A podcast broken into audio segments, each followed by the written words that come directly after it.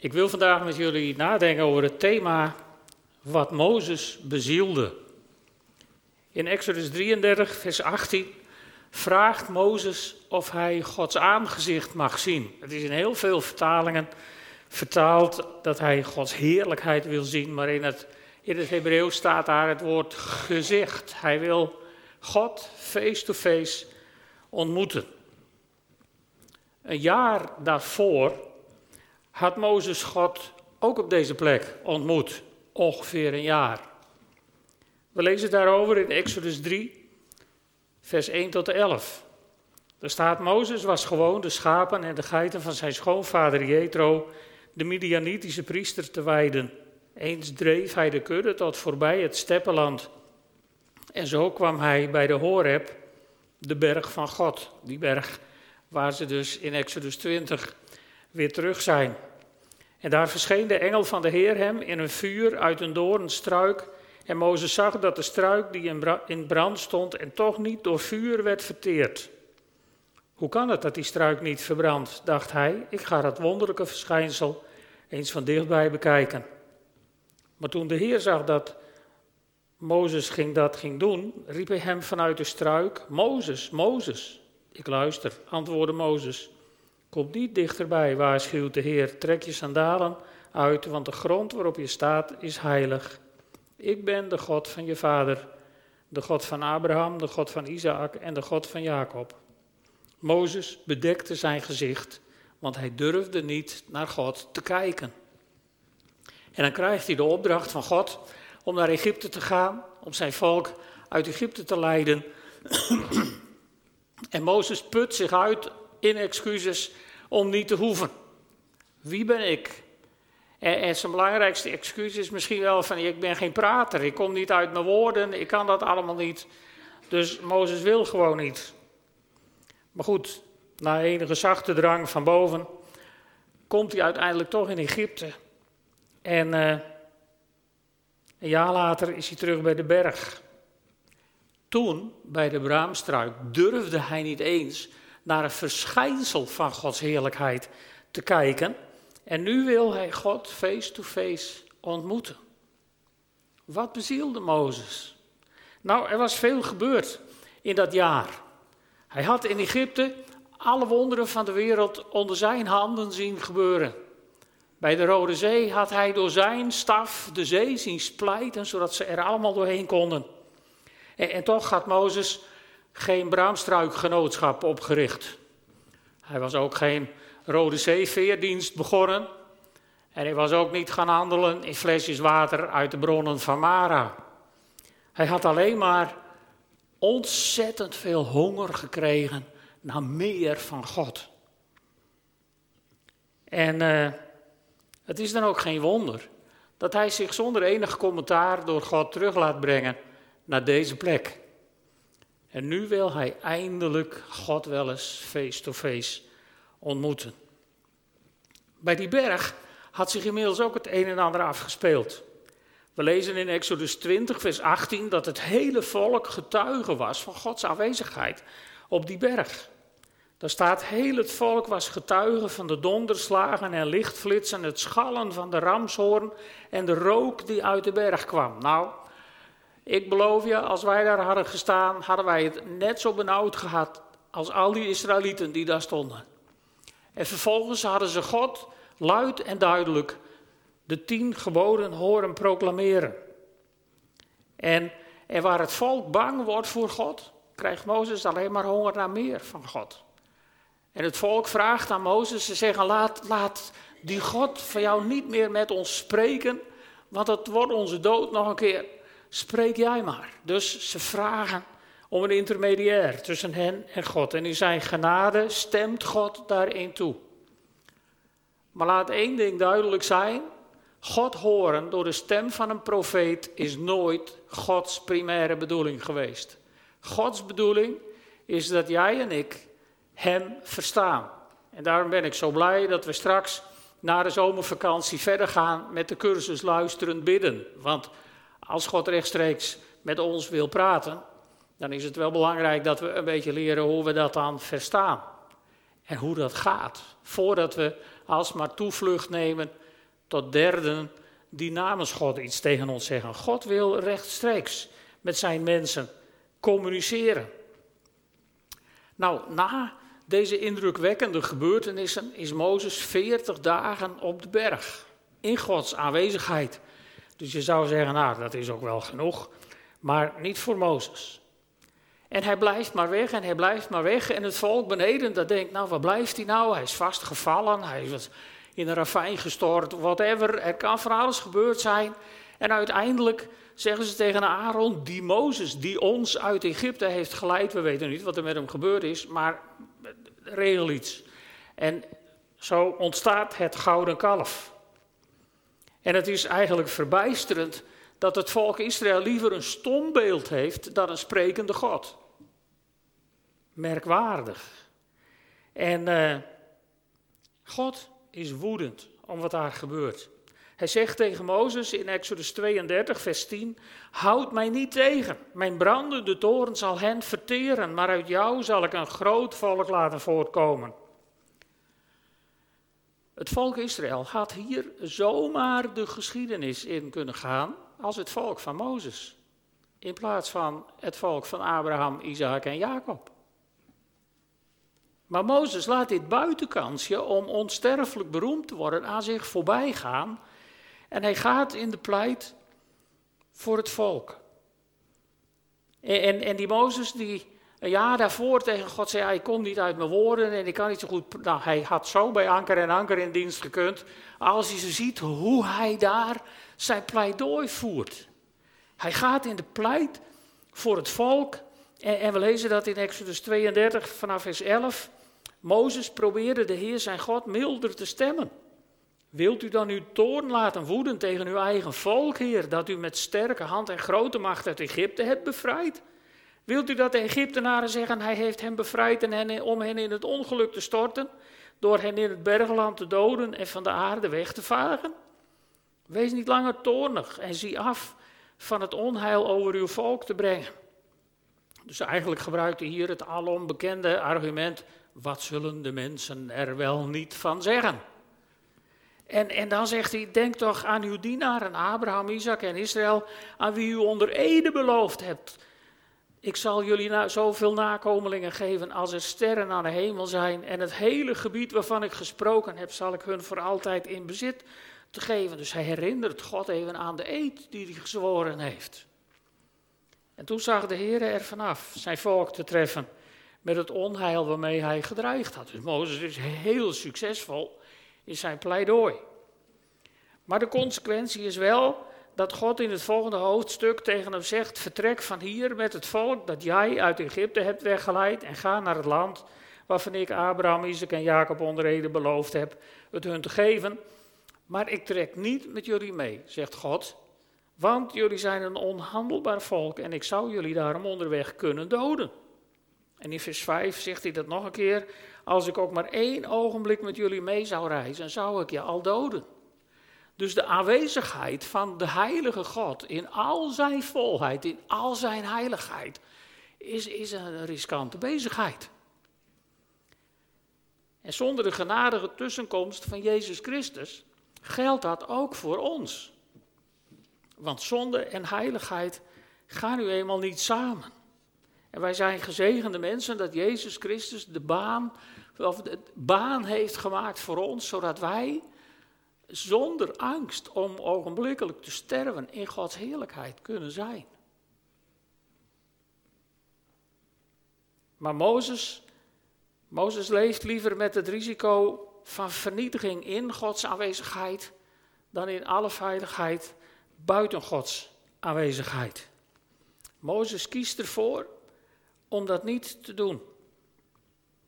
En hij richt zelfs buiten het legerkamp een tent op die hij de tent van de ontmoeting noemt. Want Mozes heeft zo'n diep ingeworteld verlangen naar meer van God. En elke keer als God en hij elkaar ontmoeten in die tent, dan, dan staat daar heel ontroerend in Exodus 33, vers 11. De Heere sprak tot Mozes van aangezicht tot aangezicht, zoals een man met zijn vriend spreekt. En weet je, dat is wat God ook met ons wil. 1500 jaar later zegt Jezus in Johannes 15, vers 15 tegen zijn discipelen: Ik noem jullie niet meer slaven, want een slaaf weet niet wat zijn Heer doet. Maar ik heb je vrienden genoemd. Of je zou kunnen zeggen: Ik heb je tot vrienden benoemd, omdat ik jullie alles wat ik van mijn vader gehoord heb bekendgemaakt heb. Dus Jezus sprak met zijn discipelen zoals een man spreekt met zijn vriend. En als wij onszelf als discipelen van Jezus Christus beschouwen, wil Hij met jou en mij spreken zoals een man met zijn vriend.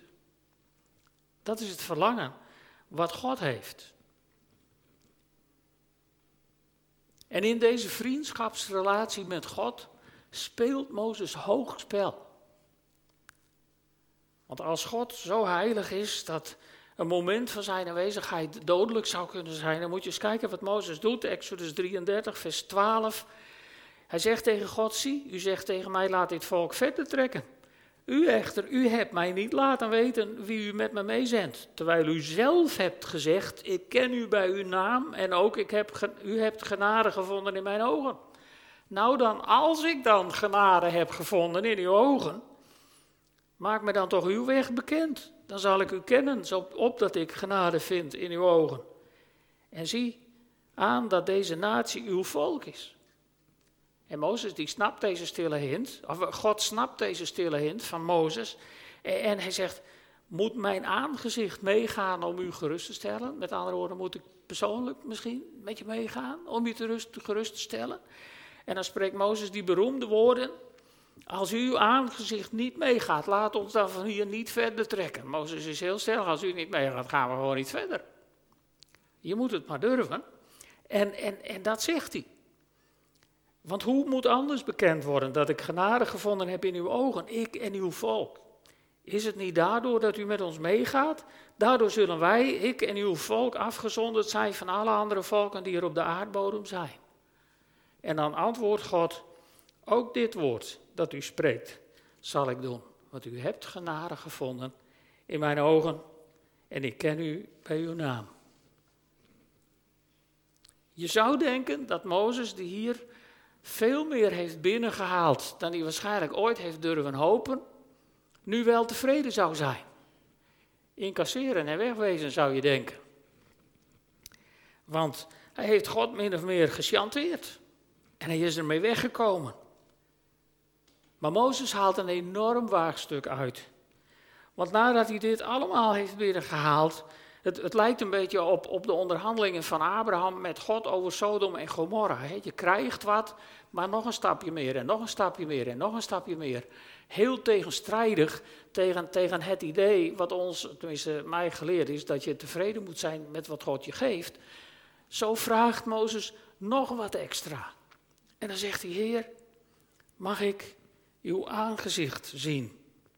En hij krijgt niet helemaal wat hij vraagt, maar God komt hem ver heen tegemoet. En, en ik vraag me bij het lezen van vers 18 overigens af wat Mozes bezielde. Even terug, toen God hem de eerste keer ontmoette in de brandende braamstruik, was hij bang om God te zien en deed hij zijn jas voor zijn gezicht. Want hij durfde niet naar God te kijken. Hoe komt hij er in vredesnaam bij om nu, één jaar later, Gods aangezicht te willen zien? Daar kom ik zo meteen bij terug. Want 1500 jaar later klinkt dezezelfde vraag. Jezus heeft zijn discipelen voor de laatste keer geïnformeerd over de op handen zijnde lijden en sterven. En in brood en wijn heeft hij een nieuw verbond met zijn discipelen gesloten. Dat lees je in Lucas 22 onder andere, waar, waar Jezus het paascha gaat vieren met zijn discipelen. En dan begint hij zo mooi, ik heb vurig begeerd dit paascha met jullie te eten, eer ik leid. En dan, en dan vindt die paascha-maaltijd plaats en ergens onderweg in die maaltijd neemt Jezus een brood en hij breekt het en dat deelt hij uit aan zijn discipelen en zegt, dit is mijn lichaam voor jullie gegeven. En aan het eind neemt hij de beker en hij zegt, deze beker is het bloed van het nieuwe verbond wat ik met jullie sluit. En we gaan straks ook avondmaal vieren en ik hoop dat je in dat avondmaal iets van God mag ontmoeten. Dat je niet bang bent om avondmaal te nemen, Want dankzij Jezus Christus kunnen wij in de heilige aanwezigheid van God verkeren. En ik hoop dat je in alle vrijmoedigheid mee zult durven doen. En dat je in dat brood en in die wijn iets van Gods aanwezigheid mag beleven, mag ervaren. Dat het niet alleen maar iets is wat je opeet en doorslikt, maar dat je geest geraakt mag worden door wat we zo meteen gaan doen. En dan in de gesprekken na de maaltijd aan tafel, dan vraagt Filippus out of the blue zomaar aan Jezus: Laat ons de Vader zien, Heer. Hier heb je dezelfde vraag. Ze willen meer van God, Gods aangezicht zien. En, en het is een beetje komisch hoor, want Filippus die zegt tegen Jezus: Laat ons de Vader zien, Heer. Meer verlangen we niet, hè, de grabjurk. Alsof het niks is wat hij vraagt. En dan zegt Jezus: Wie mij gezien heeft, heeft de Vader gezien. Maar hij zegt nog meer. Hij zegt: Geloof me, ik ben in de Vader en de Vader is in mij. En als je mij niet gelooft, geloof dan om wat hij doet. Waarachtig, ik verzeker jullie, wie op mij vertrouwt, zal hetzelfde doen als ik. En zelfs meer dan dat, ik ga immers naar de Vader. Dit is die beroemde tekst over de grotere werken dan Jezus, die wij zouden moeten doen als zijn discipelen. En dan zegt hij, en wat jullie dan in mijn naam vragen, dat zal ik doen. Zodat door de Zoon de grootheid van de Vader zichtbaar wordt. Wanneer je iets in mijn naam vraagt, zal ik het doen. Lastige woorden.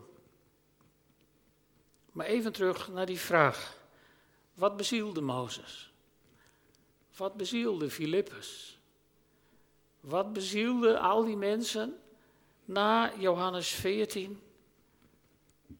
Die zijn uitgestapt omdat ze werkelijk verwachten grotere dingen te doen dan Jezus. Wat bezielt mensen die vandaag de dag zich daarnaar uitstrekken? Volgens mij heeft dat te maken met een diep intern verlangen. En af en toe vind je daar in de Bijbel pareltjes van en één daarvan is Psalm 42. Psalm 42, de eerste twee versen, die zeggen het zo. Voor de koorleider een kunstig lied van de Koragieten. En dan staat er zoals een hinde smacht naar stromend water. Zo smacht mijn ziel naar u, o God. Mijn ziel dorst naar God, naar de levende God. Wanneer mag ik nader komen en Gods gelaat aanschouwen? Je kent deze psalm van het versjes leren van vroeger op school. Wie, wie moesten er vroeger ook versjes leren op school? Ja, het was het belangrijkste cijfer op je rapport. Hè? Weet je gemeente, als je daar geen tien op had, dan had je wat uit te leggen aan opa's en oma's. En, ik leerde hem zo: het heigend hert der jacht ontkomen, schreeuwt niet sterker naar het genot van de frisse waterstromen dan mijn ziel verlangt naar God. Later werd het een moede hinde en was er niks meer aan, maar dat heigend hert der jacht ontkomen, dat staat op mijn kindernetvlies gegrift. Dat dier wat het uitschreeuwt naar water, zo verlangt mijn ziel naar God. En, en, tegenwoordig zingen we het in opwekking 281 als een hert dat verlangt naar water. Zo verlangt mijn ziel naar u. En, en ik moet heel eerlijk zeggen, elke keer als ik het zing, dan denk ik, en het is niet zo. Het is gewoon niet zo. Tenminste, ik spreek even namens mijzelf. Het is gewoon niet zo. Want ik was al lang tevreden geweest als ik had binnengeharkt wat Mozes had binnengeharkt. Ik had die vraag niet gesteld, denk ik. Mozes kende dat gevoel. Filippus kende dat gevoel. Maar ik weet niet hoe het jullie gaat. Maar bij die versen uit Johannes 14 over die grotere werken aan Jezus en iets vragen in zijn naam en Jezus zal het doen, dan, dan soms krijg je daar wat een gevoel van irritatie bij. heb je die versen weer. Misschien krijg je er gevoelens van ongemak bij. Van zo, ja, ja, ja, het staat er wel, maar ja, wat moeten we er eigenlijk mee? Misschien heb je het ook wel heel theologisch weggerationaliseerd, zodat je er geen last meer van hebt. Maar soms bespringt mij, als ik dat soort versen lees, toch weer dat hartstochtelijke verlangen, zomaar uit een donker hoekje, ineens, dat ik denk, en toch moet er meer zijn dan wij beleven. Dat gevoel, volgens mij, wat Mozes bezielde, zoveel met God beleeft. En toch moet er meer zijn dan dit. Toon mij uw aangezicht, Heer. John Wimber, de, de zeg maar, grondlegger van de Vineyard-beweging, die leerde mensen bidden in tijden van bediening. More Lord. Was eigenlijk het hele gebed van John Wimber. More Lord. En ik kreeg de hele orthodoxe wereld over zich heen. Want je moest dat helemaal niet bidden, meer Heer. Je moest gewoon tevreden zijn met wat God je gaf. Maar weet je, Mozes was niet tevreden met wat God hem gaf. Hij wilde die stap extra. Filippus was niet tevreden met wat God hem gaf. John Wimber was niet tevreden. En zoveel mensen na hem. En ik ben af en toe ook zo, gewoon zo ontevreden. Dat ik denk, Heer, er moet toch meer zijn dan dit. Nu we zielig met z'n allen door een virus worden beheerst en er geen weerwoord op hebben. En ik weet ook wel dat niet altijd iedereen geneest. Ik weet ook wel dat er soms dingen gebeuren die we niet begrijpen. Ik weet ook wel dat je soms bidt voor mensen die niet beter worden. Maar soms bid je ook voor mensen die wel beter worden. En, ik vond het zo bemoedigend om, om, om van de week ergens te zien van, uh, van uh, Blackout, hoe heet die nou? Van Royal Mission. Martin Koornstra. Dat hij zei dat hij al 21 jaar bad voor zijn dochter. Jullie bidden al veel langer misschien nog voor je dochter. En het kan zo, het kan zo'n last op je schouders worden. En toch, en toch is af en toe dat verlangen zo sterk. Toon mij uw aangezicht. Ik weet niet hoe het met jou is, hoe graag je meer van God zou willen zien. Maar we gaan naar een liedje luisteren van Don Potters. Jaren geleden waren wij op een conferentie in Zwitserland. En daar deed ik mee aan een workshop aanbidding onder leiding van Don Potter. En toen kwam hij plotseling met een nieuw lied. Een lied over Mozes. En het liedje heet Show Me Your Face, Lord. En het heeft me zo ontzettend geraakt. Laten we daar naar luisteren.